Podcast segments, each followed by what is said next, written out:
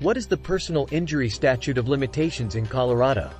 Embarking on personal injury claims can be a labyrinthine journey, and procrastination can be a costly misstep. Whether you're hesitant, incapacitated, or unsure where to start, a delayed initiation can jeopardize your chance to file a claim. In this article, we unravel the complexities of the personal injury statute of limitations in Colorado. Decoding statute of limitations laws. Legal proceedings come with an expiration date, defined by the statute of limitations. This temporal boundary restricts plaintiffs from initiating claims after a specified period post the relevant incident. However, these limitations vary depending on the nature of the claim. In the Centennial State, the statute of limitations for personal injury cases stands at two years from the date of the injury. Yet, exceptions exist, offering some individuals an extended timeframe to commence their claims. For instance, if an injury remains unnoticed until later, the statute of limitations only begins upon its discovery, commonly known as the discovery rule. Exceptions carved in stone. Car accidents.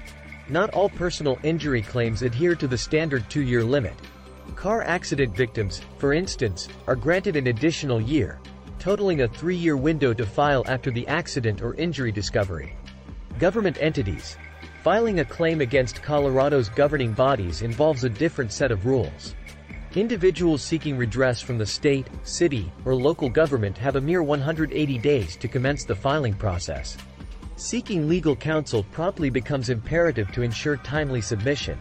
Extending the reach, statute of limitations extensions. The rigidity of the statute of limitations can be tempered by specific extensions. If a plaintiff was mentally incompetent or underage at the time of the accident, an extension may be granted.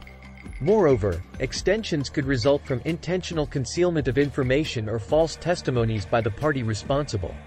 Notably, if a defendant evades the state or dodges service, the statute of limitations is effectively suspended.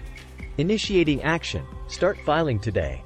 Navigating the nuances of the statute of limitations demands legal expertise. Seeking counsel from esteemed lawyers, such as Front Range Injury Attorneys, ensures compliance with Colorado's regulations.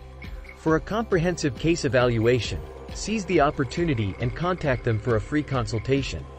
Don't let time elapse. Act now to safeguard your rights and embark on the path to justice. Understanding the intricacies of Colorado's personal injury statute of limitations is the first step toward a successful claim. Contact our Colorado law firm today to discuss your case.